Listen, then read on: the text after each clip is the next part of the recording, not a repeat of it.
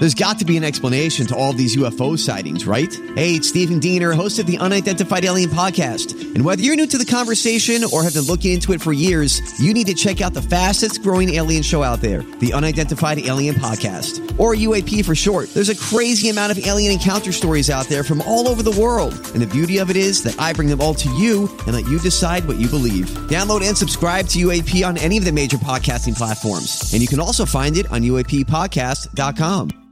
Hi, everybody. This is Adriana Trigiani. I'm the host of You Are What You Read. I have the privilege of interviewing luminaries of our times about the books that shaped them from childhood until now. We get everybody from Sarah Jessica Parker to Kristin Hannah, Mitch Albom, Susie Essman, Craig Ferguson, Rainn Wilson, Amor Towles, you name it, they come, they share. New episodes of You Are What You Read drop every Tuesday on Apple, Spotify, or any major streaming platform wherever you listen to your podcasts.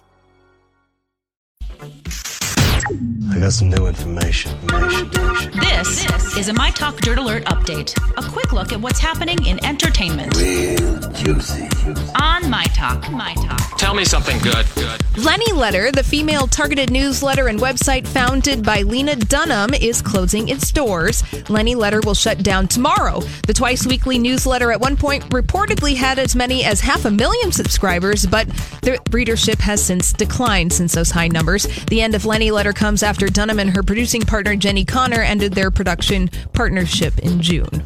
Okay, maybe that explains what's going on with her because I get that Lenny Letter. I haven't opened it in a year. Yeah, a same. But mm. that her her relationship ended with her close partner who they worked together with. Maybe that explains kind of some of her Why the readership plummeted. Well, and her out loudness. She's kind of irritable. Well, people were mad at her Yes. when she called the actress a liar when she claimed she was raped by a wit- woman, uh, a writer from Girls. Yes, that And she- happened earlier this year. And that was in her newsletter. And I think a lot of people were just like, wait a second.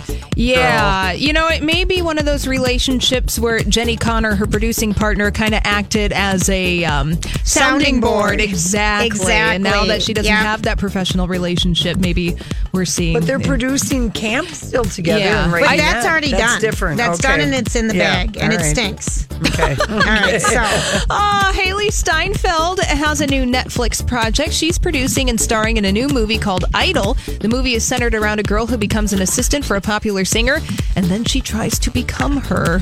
Steinfeld can next be seen in the movie Bumblebee, which is a Transformers movie. That movie is out this holiday season, so I have that to look forward to. And another thing, Judy Blume finally sold the movie rights to Are You There, God? It's Me, Margaret. that this book. I can't believe it's just coming out. I mean, She never sold the rights to it before. I know. And the book was published in 1970. Mm-hmm. Now, this movie will be produced by James L. Brooks and directed by Kelly Fremon Craig. She directed the movie The Edge of 17, which, by the way, starred Hailee Steinfeld. Mm-hmm. So, Which was good. That Which was was a good good. movie. Mm-hmm. All right. Well, that's all that are this hour. For more everything entertainment, check out our website. It's mytalk1071.com.